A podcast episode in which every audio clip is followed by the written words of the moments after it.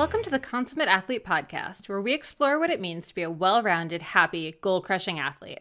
Every week, myself, sports journalist Molly Hurford, and cycling coach and kinesiologist Peter Glassford interview experts and chat through all of your training questions. We're excited to have you along for the ride. Hello, hello. Welcome back to the Consummate Athlete Podcast. Peter, how's it going? It's going well. Yeah, I'm excited to be here today. My T-shirt on the YouTube video is the Collingwood Collective T-shirt. This is our local youth team, and they they racing. They did great this year. So, this is today's T-shirt. I like that you're trying to lure people into watching us on I mean, YouTube. I was like, it's just us sitting here talking. It's not like we're dancing or anything. Uh, you know, I guess we could go there, but uh, I did just tell you we really should learn a dance. I like dancing. I, I find it very awkward, but it's something I've always been drawn to. But you know, we talked about it in our that I think that was a previous episode. Now our Q and A over the holidays uh, around uh, goal setting. And so I talked. We were talking about fit before grit, and it's weird because I think I actually really like dancing and like am fairly persistent. Like it's something that we do it all the time. But over my life, we have like taken We've, we've gone to dance. It wasn't like one time and we quit. You know, I've gone to uh, Colombia for a, few, a while, and we did salsa a bunch. Uh, I can't even talk to you right now. well, I didn't say like where do people- what's the stereotypical place to go. Anyhow, Literally the most stereotypical white male hitting 40 thing that you could possibly have said that you I mean, do. I was 20 when I went. That's different. Finding yourself. Arge- Argentina to tango might be like. Yeah, there you go. So, Anyway, anyway. anyhow, we have continued to take dance lessons, but still are not very good at all. No, we're terrible. But that's because we take so long between dance lessons. We just have not found like the place to take them, I think is the problem. We did try. It's a long story. I can't tell you it now, but we tried here in town and it went comically poorly, and it wasn't our fault at all. That went poorly. Uh, I'm not big on uh, external attribution, but that was not on us. Uh, so there you go. So there you go. Keep taking dance classes. We're not dancing, but I'm wearing a t-shirt. Uh, maybe no shirt for next time. Oh boy. Oh boy. We have a Q&A. We're going to do some rapid fire questions today. I'm sorry, you just went really deep into like the Frasier archives of like the episode we just watched where he decides to go like full on sexy because he's been banished to like the night uh, the night It's true. shift. And Yeah. I'm not wearing any pants. Let's take off our clothes. Yeah, okay. Okay, anyway, uh, back to back to serious questions. We do have like a fun rapid fire today, so I feel like we're just getting in the fun rapid fire vibe. But before we get into that, quick word from our sponsor, AG1.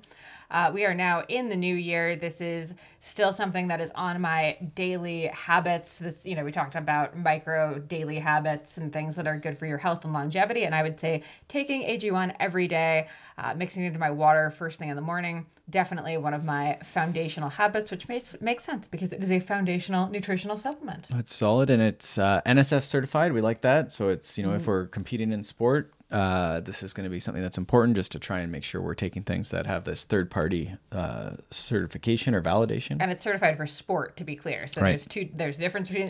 This is like I know no other AG1 ad talks about this, but this is the hill that This I'm ours. willing This is to- ours. Yeah. to die on here. Uh, I do a lot of writing for USADA's uh, youth arm, actually. So this is something I'm very, very familiar with at this point. But certified for sport means it has been tested for sport, not just for what's in it. So you know that it doesn't have anything that set, like it doesn't have on the label, and it has everything that it says on the label.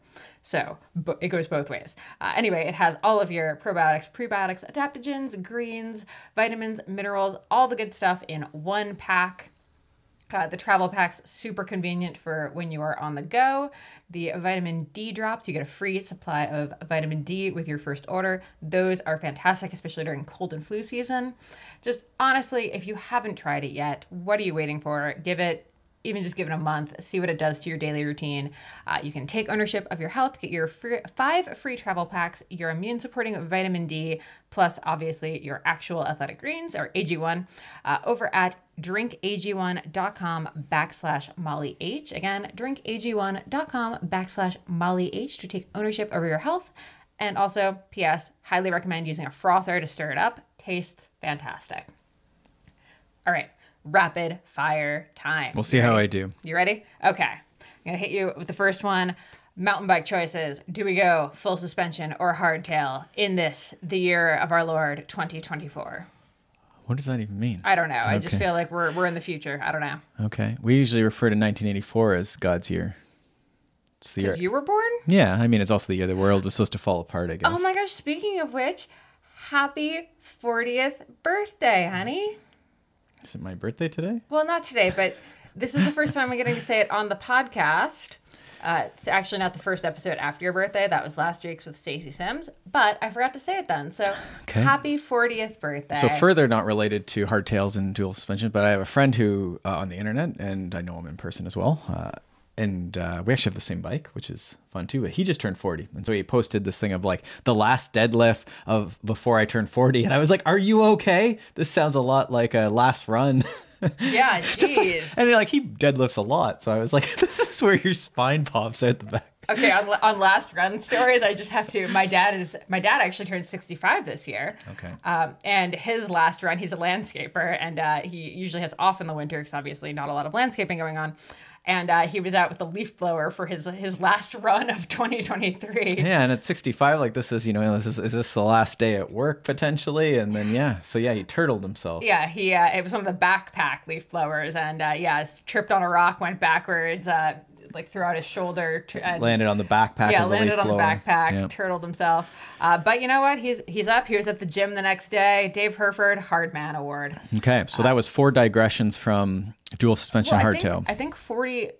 Being 40 years old matters for this question because you have seen it all. Like you were on the janky first full suspension bikes that were just I mean, comical. yeah. The ones with like the big springs. Yeah, we had Y frames, were fun.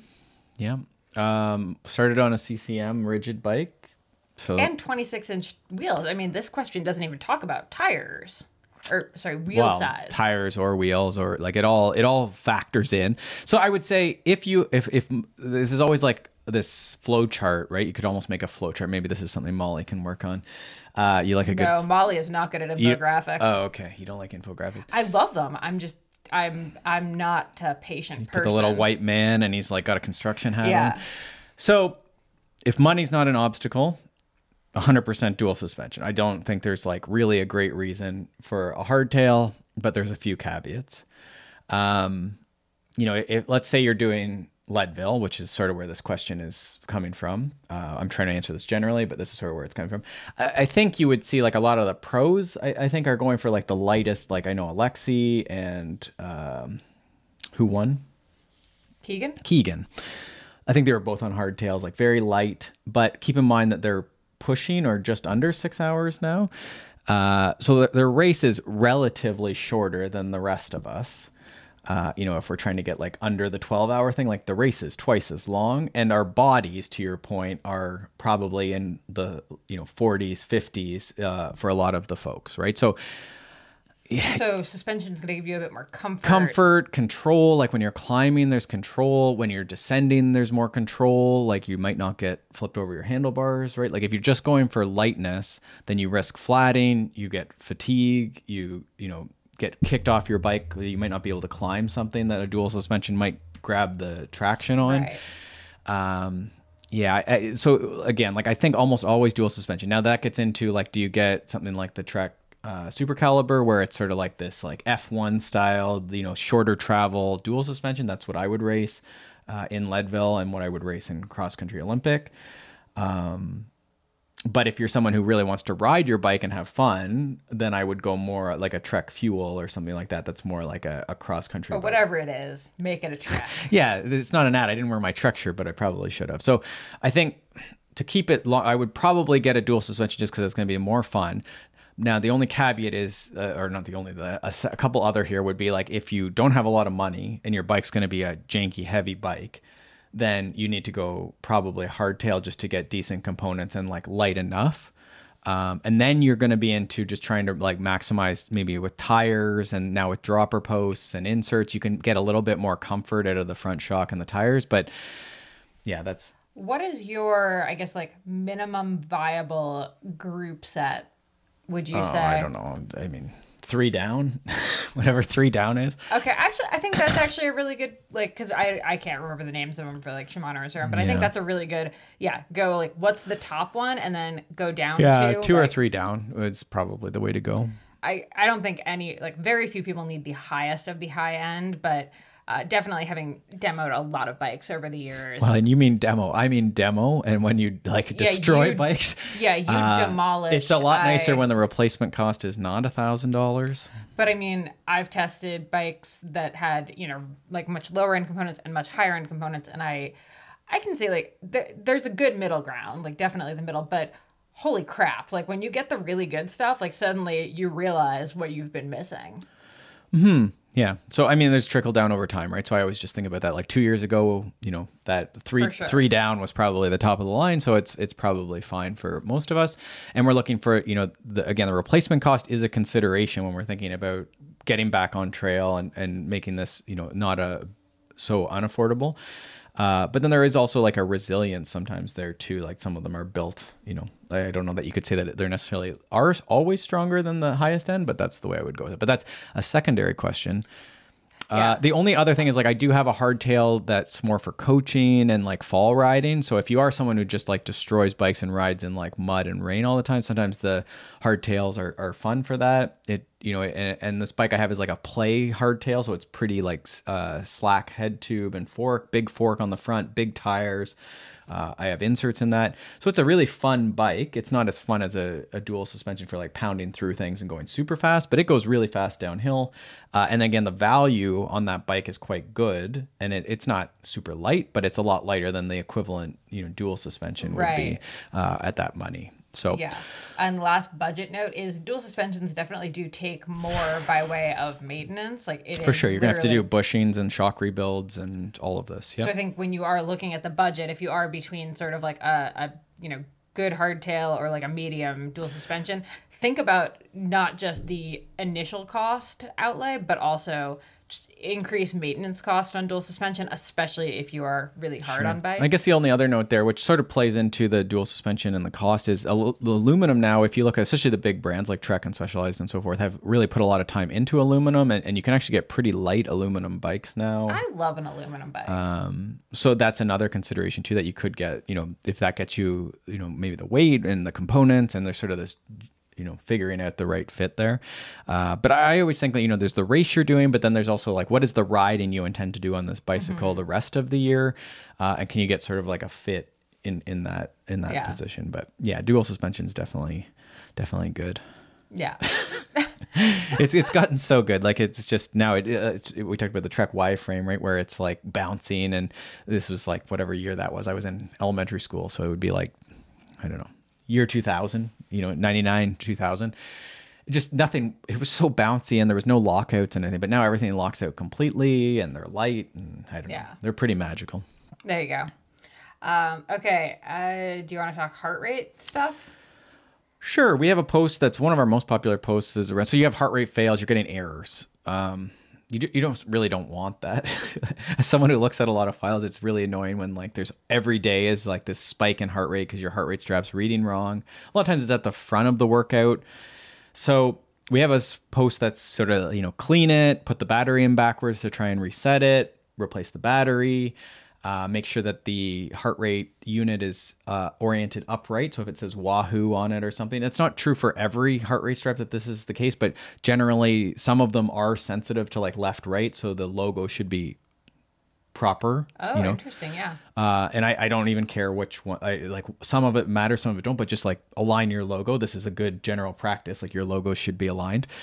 Uh, and then if it if it's just not working and you've had it for a while, well, no. So if it's not working and you haven't had it for a while, then send it back and get the warranty. Most of the companies are very good and will probably just ship you a new one to get you to be quiet. Uh, if you've had it for like years, you might just need to get a new one. In which case, there's some cheap ones, uh, and I hate to say this, but like on Amazon that like honestly have been lasting longer than some of these like name brand ones, uh, and do the the Bluetooth and Ant Plus, so you can use it on your phone or on your you know bike computer. Um, we'll put the link in the show note for the one. Uh, That you've had for a while now. yeah, yeah. So there you go. Perfect. Um, next question was how to use heart rate and RPE, sort of, I guess, combining them. Like, how do you figure out, like, if your heart rate's really high, but your RPE doesn't feel super high, or vice versa? Uh, yeah, and I, I was thinking about this. Uh, there's almost a scale if you think about this the year, right? Where like when you start early in the year, probably feeling is the main thing. You're getting back to training, heart rate might be high, power might be low, so you almost start just focused on feeling. Like, are you getting out? Have some fun, move, finish the like duration or whatever is sort of dictating that workout but you almost start with feeling. Then once you get into like you know two and three months in probably heart rate's important because you're doing more endurance and tempo you're going to limit it with the endurance. Heart rate's normalized a bit more. At that point you're getting fitter so you know heart rate isn't instantly going really high I would keep feeling in there because it might be cold out and your heart rate might be low, or you might be indoors and your heart rate might be high because of the demands of the heat. Um, so still, I would limit it with heart rate, but also you know triangulate. It's not triangulating, but sort of triangulating with with heart rate and maybe a bit of power if you have it. And then probably as you start getting closer to race, you're thinking more about a pace or a power or a time up a hill um, which is going to still tie in like RPE because you still are feeling and pacing and and trying to go as hard as you can, hard RPE, uh, but not so hard that you fade, right? And you're trying to learn about this, and this is where these other two metrics, heart rate and power, can really triangulate off of those. Um, did that answer the question around RPE? I think so. Perfect. Rapid fire. I think you fire. always want to use them all. People don't like the feeling one. Either people don't like feeling or they like get confused about numbers. The numbers don't matter so much. It's just like, is this supposed to be an endurance workout, which is like low, three, four out of 10? And then, or was it supposed to be moderate, five to seven? Or was it supposed to be very hard, eight to maybe 10? You don't see a lot of 10s usually in. Yeah.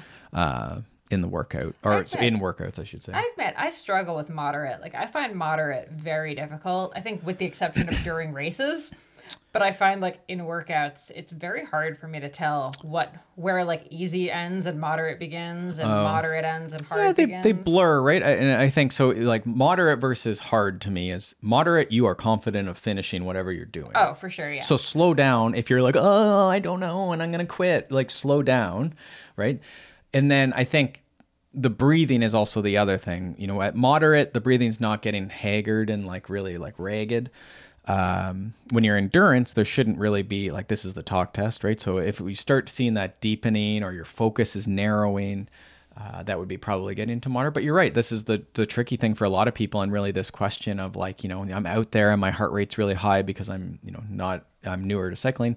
I, I think for a lot of newer cyclists, I just it doesn't matter that much. Like I think just try and you know, not be maxed out and finish whatever you were supposed to do that yeah. day. Perfect. Uh, choosing the right weight for combination exercises. Okay. So I guess this is where you're doing like a like squat and then press up or and this usually comes from like you're in like a buns and buns and guns class at the the local gym or something. i would go to that. Why don't we have those around here? We do they're at the y. Yeah they i think they might actually call it buns and guns. No. It's inappropriate but uh, or maybe it's appropriate. no they do i guess not. it depends if you're working on your buns and your guns uh, so I probably wouldn't do a lot of these where you're like squatting down and doing a, a, bicep curl or something. I would probably, you know, put those separate. So squat with the appropriate weight. Um, but there's lots of example. One I might use is like a curl to press. So you're like, usually you're in like a split stance and you go like a bicep curl and then press the weight over your head. Now you could probably press more, uh, probably press more than you could bicep curl. It depends, I guess, on your guns. Uh, so in that case, that that might be an exception where like I, I do do something like that. So all that to say, you have to go like that's the dilemma is that you have to go with the if you have to do both these exercises, you can only in the the bicep squat is a good example. You can probably squat tons more, but you you're limited because you're you're supposed to do this bicep curl.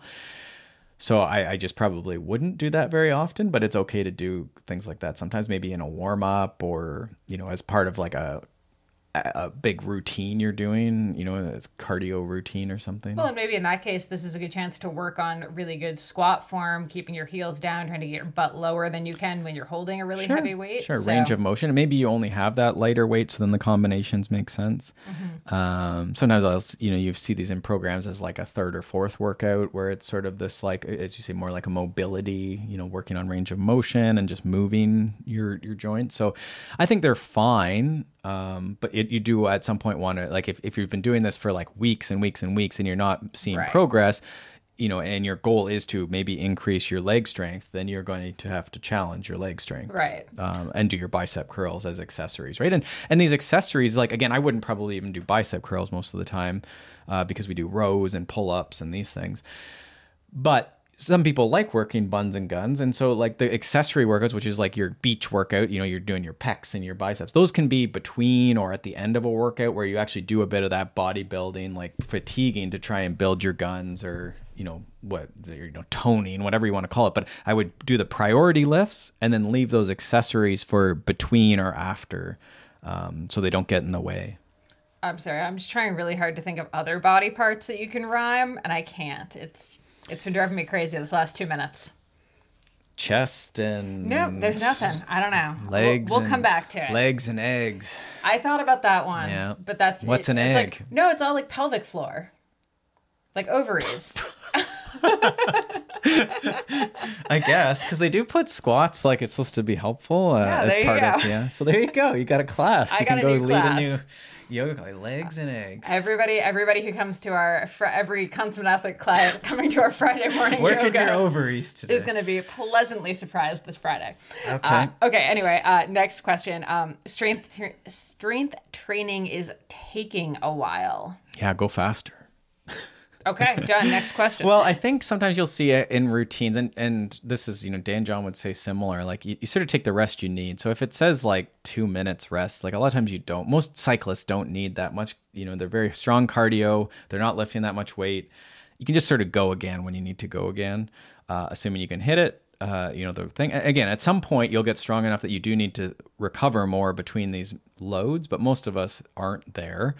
Um, the other thing I see is that people you know they're resting between and taking a long time between exercise. It's okay to move a little steadier or the the warm up and the cool down are this like massive thing. You know if you're a cyclist you probably don't need to ride your bike in the warm up unless that's part of it. Like some of my clients I will do like you know to try and get a bit more bike time in there perhaps or it's the only time they can ride their bike at you know is in the gym or something.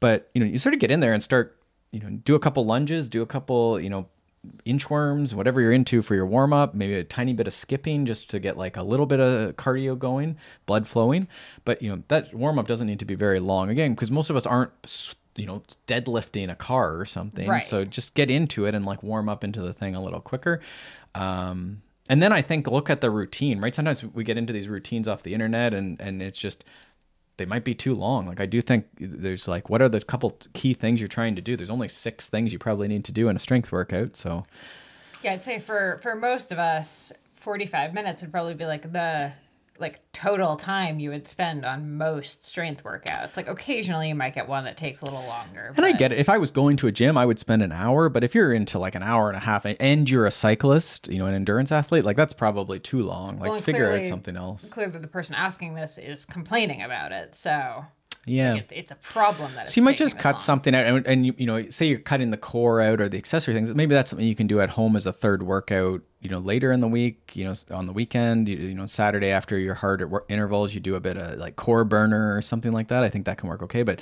yeah, there's not a real reason. Certainly over an hour. Like it's just either move, either you're like taking way too much time standing around uh, between, which you don't need to do, and maybe you just thought you had to like rest for 30 seconds or a minute between everything. Uh, Ooh, here's a question. At the gym, you know, often you're like waiting for dude bro McDude bro to like finish on the squat rack. Right. Can you? Would you, if you had a set, would you change up the order versus waiting for dude bro McDude bro to like take off Oh, yeah, all his weights? Yeah, probably. It, it's tricky at a, a gym, right? So that's where your routine probably reflects your environment a bit. Uh, a lot of the routines I build will, will be more home oriented. Uh, but yeah, you do need to be careful because if you're at the squat rack, you can't be, you know, gone for 10 minutes and then come back. You know, if you're, you're doing like a superset or a circuit, you know, you're going to have to probably stick there. And maybe you can do like push ups, you know, between the squats or something like that. But, you know, you're going to have to do so in that case, that's your main lift, and then maybe you'd go to like a circuit or some other stuff that's a bit more open, you know, free weights, you know, and, and mats or something. But yeah, that's a good question, and and so sometimes that's a, a you know the routine you're doing is like a home routine versus a gym routine. Right. But like if I had squats, bench press, you know, lateral something. I don't know. Like if I had five exercises and someone is on the squat rack and it's you're like aware it's going to be like waiting, you know, four or five minutes for them to get done. Would you just skip it and come back to it later? Mm-hmm. I think so. Yeah. Yeah. I guess you got to do something. So, yeah, I would just change the order probably. yeah. Again, Just- most of us aren't throwing a maximal dead, Yeah. you know back squat or something like that. Well, yeah, and I guess like the question is, can you sub in? Like, it's, it's frustrating to not get to use the equipment you want to use if you're in a gym, but yeah, could you just go over and goblet squat instead? Exactly. Yeah, you do that or something like that, and it's just a little different, right? Which is, you know, you, you gotta be careful with that, but that's just the reality, right? Like it's something that's better than nothing in Mm-hmm. most cases, unless you get injured. So Perfect. yeah. Okay, uh, Zwift low cadence random recommendation? Question mark. Oh, that one's like really niche, but sometimes Zwift, if you're following a workout, apparently will like if if there wasn't a cadence suggested, sometimes it just decides that it's gonna like throw out this really random like low. re- Oh, me and Zwift are best friends right. now. Yeah. So it sort of gets this question like how low is too low uh, if it's not suggested, or like what cadence should you do? And, there's a big range there depending on the person and the body. But if, if you're doing endurance like easy pace, generally you're not going to let your cadence go low. So like Molly will often ride at like 70, you know, Whoa, maybe whoa, whoa. maybe lower RPM. That down. And I mean, I think 63 is my sweet spot. it's so low. So when people start cycling, often that's the case that it's like around 70. You'll see that in studies sometimes is like an efficient cadence. Um, and then some of us just maintain that. but the more yeah and so you have to be careful because like molly also does fairly well usually you know if there's a lot of attacks in a group i, I wouldn't expect you to do great um, but most you know camps and stuff it doesn't really matter that much for molly and her goals so you do want to look because sometimes it's like well this person's doing something different than i would expect but they're doing okay so if they're doing okay it's fine but that said generally over 80 rpm is is a good rule of thumb like if you start seeing 70s and you're doing endurance i would say try and Right. you know shift easier you know pedal faster uh, but I guess this particular question is like there's random things in Zwift sometimes, so just be careful. yeah. Okay. Uh, I would say read the description of your workout if you're following a plan, not just you know blindly following the Zwift thing. As much as people want to turn brains off sometimes. Mm-hmm. Yeah. Okay, um, reaching pull-up goals. So with Consummate Athlete, like we actually do have a set of strength standards that we now give Consummate Athlete clients, uh, and one of which is towards the direction of being able to do pull-ups, which sounds like a silly thing for cyclists. However, they're like we think it's a really important measure of strength for, you know, real life, and you know it's usually a good measure, honestly, of you know body composition even. So for us, it's it's one of those things to work on.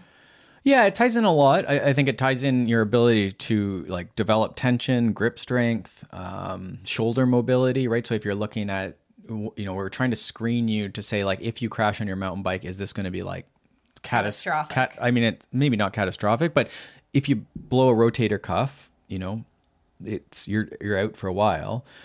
Uh, so if you can get your arms over your head more often, this is good. So this is really the goal: is get your arms overhead, have grip strength, so you can hold onto your bicycle. We know that grip strength is associated with overall body strength, longevity.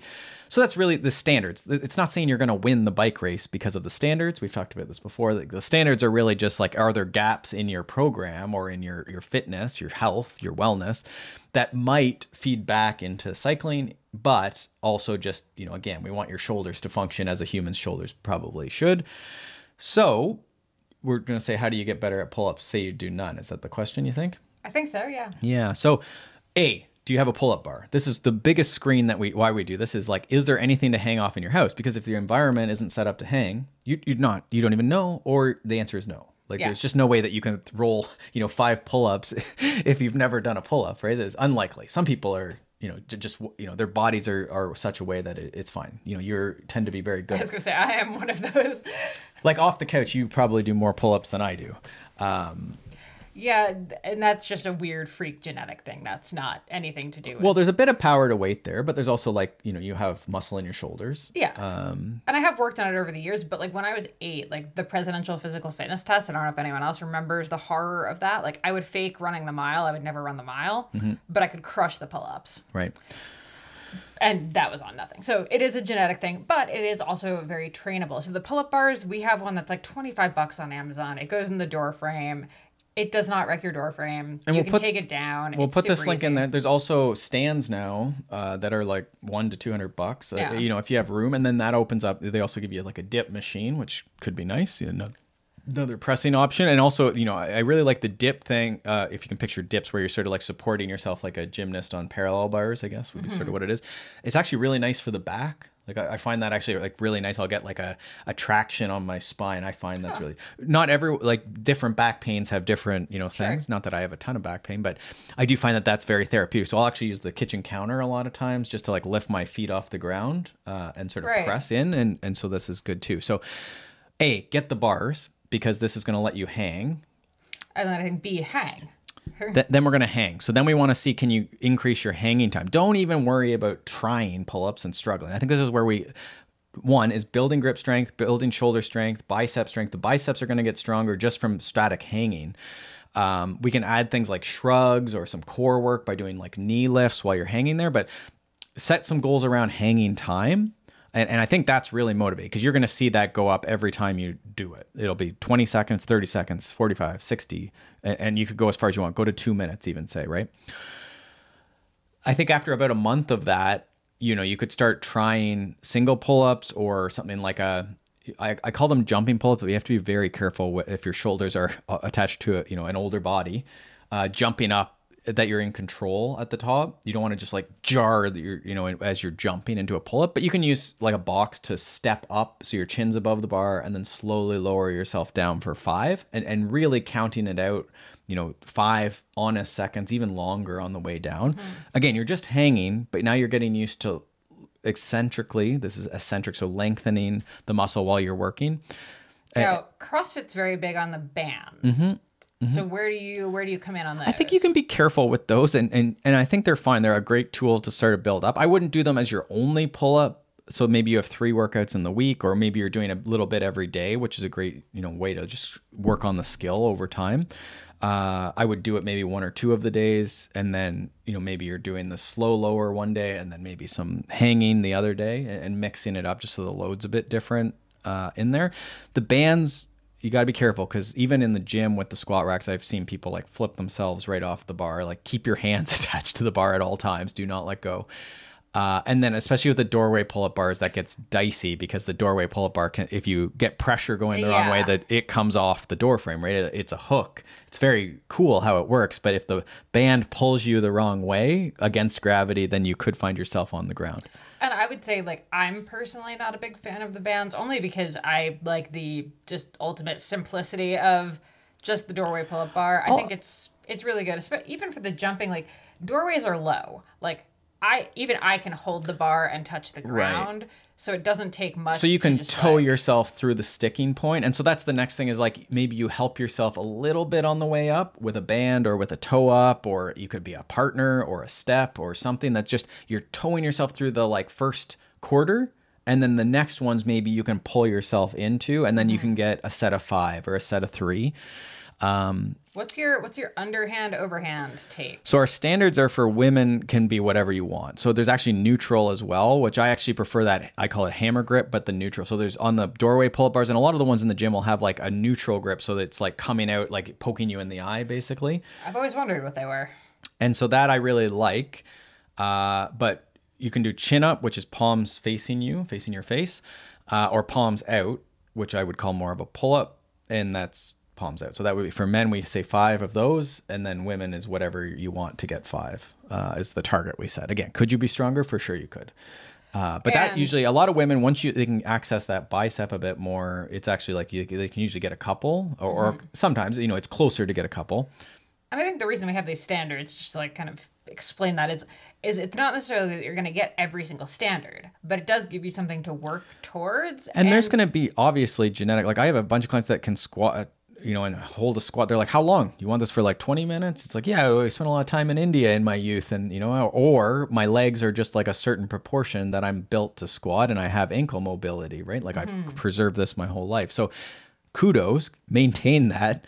But there's going to be probably a few other things that are trickier. yeah, exactly. Like I, there's a lot of the standards that are not easy for me. It's not like Yeah, yeah, for sure. So, and then from there with pull ups, uh, I would say once you start being able to do some reps, a lot of times, you know, these strength workouts are three sets of eight. Unfortunately, pull ups are, are like a max effort. So when you think about how much weight you're lifting, it's probably more than any other exercise you're doing. Like no one at home is is generally doing not no one, but most people that we work with, you know, they have a, a 20 pound dumbbell and they're squatting it with their powerful legs. But then you go to do a pull up and it's insert your body weight, you know, less For your less arms, less yeah. I guess you're not lifting your hands, but you can so you can subtract that. But think about that, right? Your arms versus your legs and what are you asking? Minus your hands. So like think about it as like this is your max. You, know, you see the people on the internet. I talked about uh, this guy that I know who is 40 and he's like got these max, you know, tons of weight he's deadlifting. That's sort of what you're doing with your pull-ups. So you have to change your rep scheme a little bit to three sets of three, five sets of two, something like that, right? Yeah. And, and good. That's what we want is heavy maximal pulls. So you're gonna have to just come to terms that it's that's great and that's the goal. Mm-hmm. And, and we're aiming for five in the standard, but the workout could be five sets of two, three sets of three. You know, this is And there's always stuff you can tweak on them. Like for me, I'm forever trying to make sure that I get like all the way down, like instead of coming like Right. two thirds or three quarters of the way down. there's infinite vari and then you can start adding weight. So I now wear like my 10 pound weight vest to get my three sets of three. Uh, I, I do the odd time where I'll use a band to try and get like a set of 10 or something like Yeah. that out of it. Um, there's lots of ways to play with it, right? And, and I think that to your point, yeah, you just go way slower on the up and the down. And, and you know, pause, you know, hang for 10 seconds. Dan John has this one thing that's like 30. So you do one, hang for 30 seconds, do one, hang for 30 seconds. So two minutes total. I think it would be five Oof. five pull-ups. It's only five, but it takes you two minutes, and it is uh, it is a brute. Yeah. I was so mad at you the other day, by the way. You were on the trainer and you've set up the trainer so it's like directly looking at where we have the pull up bar. And like, I did beautiful pull ups and I was like so stoked for myself. And you were on the trainer at the time, but you were like in the middle of an interval. So I don't think you even like registered that I was there doing them. But I was like, as I was doing them, I was like, he's totally watching. This is amazing. I'm just like crushing this. I try and not comment on women's fitness and the things that they're doing when they're doing them. Hmm. Yeah, unless asked for my opinion, I hold it to even- myself. Didn't even notice your wife just. I noticed. I just don't try and not notice things because I wasn't asked to notice them. So there you go. So pull up. So hopefully Pull-ups. that's helpful through the scale. Play with them, but I think the the reason we, the biggest thing is just like can you hang in your home? Right. And I think for health, this is a big deal. This is something that, you know, shoulder mobility, the traction on the low back, it's just a great thing to keep in the arsenal. So it's setting up your environment. This is a perfect environment. Uh, Such a cheap, like easy thing to add. well, and you can make it expensive or cheap, Sure. however you want to do it. Oh, actually, on the note of the back thing, like I ta- I think I've even said on the podcast, I was having like a really bad neck thing for a couple weeks. I, I'm getting old. I woke up wrong. Just for like two weeks, my neck was just bothering me, and it like I let it go for a few days, assuming it was just going to kind of heal on its own, and it didn't seem to be. And honestly, hanging is I think what actually ended up helping it. Like I started doing. See that sometimes you'll get like a pop, um, you know, and, and it is a, it's great. There's nothing there's nothing bad about a pull up bar. yeah, so good. you know, I guess so good. unless you've been told to be careful overhead because you've now, you know, had something to your shoulders, but uh, there you go. Okay, uh, I think probably we'll say this is our maybe last one. Um, do you want to talk about the question about snowshoeing? I think we are now right in the perfect season. For Yeah, so we love cross training. Consummate athlete, the logo's here. You're, you're watching on YouTube. I think maybe two months ago had an episode all about cross. Training. We have a T-shirt. Cross training is not a crime. You can check it out in the Consummate Athlete store. Um, several other great T-shirts there too.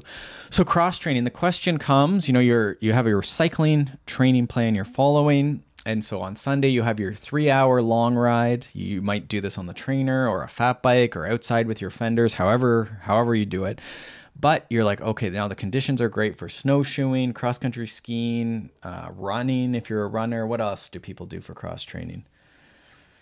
Uh, you just put me on the spot. Paddleboarding, rowing, Right. So first, hiking. what I say is wear your heart rate strap. If you have to bring your bike computer in your pocket or your pack, that's a great idea. You know, just so you can record this because it's still your training.